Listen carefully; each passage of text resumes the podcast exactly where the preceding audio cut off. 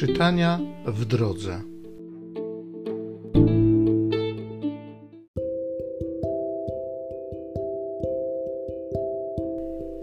Z listu świętego Pawła Apostoła do Galatów.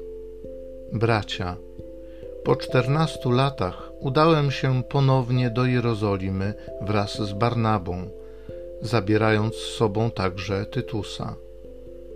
Udałem się zaś w tę stronę na skutek otrzymanego objawienia i przedstawiłem im Ewangelię, którą głoszę wśród pogan, osobno zaś tym, którzy cieszą się poważaniem, by stwierdzili, czy nie biegnę lub nie biegłem na próżno.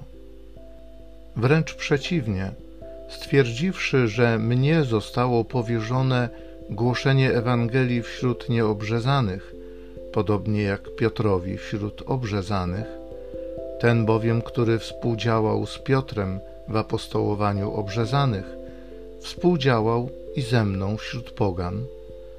I uznawszy daną mi łaskę, Jakub, Kefas i Jan, uważani za filary, podali mnie i Barnabie prawicę na znak wspólnoty, byśmy szli do pogan, oni zaś do obrzezanych. Ale żebyśmy pamiętali o ubogich, co też gorliwie starałem się czynić. Gdy następnie Kefas przybył do Antiochii, otwarcie mu się sprzeciwiłem, bo na to zasłużył. Zanim jeszcze nadeszli niektórzy z otoczenia Jakuba, brał udział w posiłkach z tymi, którzy pochodzili z pogaństwa. Kiedy jednak oni się zjawili, począł się odsuwać i trzymać z dala, bojąc się tych, którzy pochodzili z obrzezania. To jego nieszczere postępowanie podjęli też inni pochodzenia żydowskiego, także wciągnięto w to udawanie nawet Barnabę. Gdy więc spostrzegłem, że nie idą słuszną drogą, zgodną z prawdą Ewangelii, powiedziałem Kefasowi wobec wszystkich: jeżeli ty, choć jesteś Żydem, żyjesz według obyczajów przyjętych wśród pogan, a nie wśród Żydów, to jak możesz zmuszać pogan do przyjmowania zwyczajów żydowskich?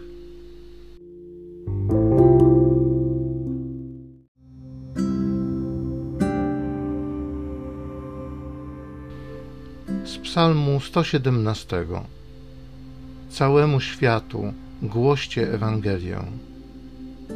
Chwalcie Pana wszystkie narody, wysławiajcie Go wszystkie ludy, bo potężna nad nami Jego łaska, a wierność Pana trwa na wieki.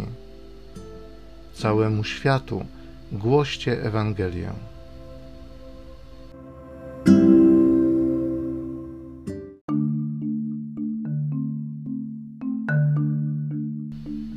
Otrzymaliście ducha przybrania za synów, w którym wołamy: Abba, Ojcze.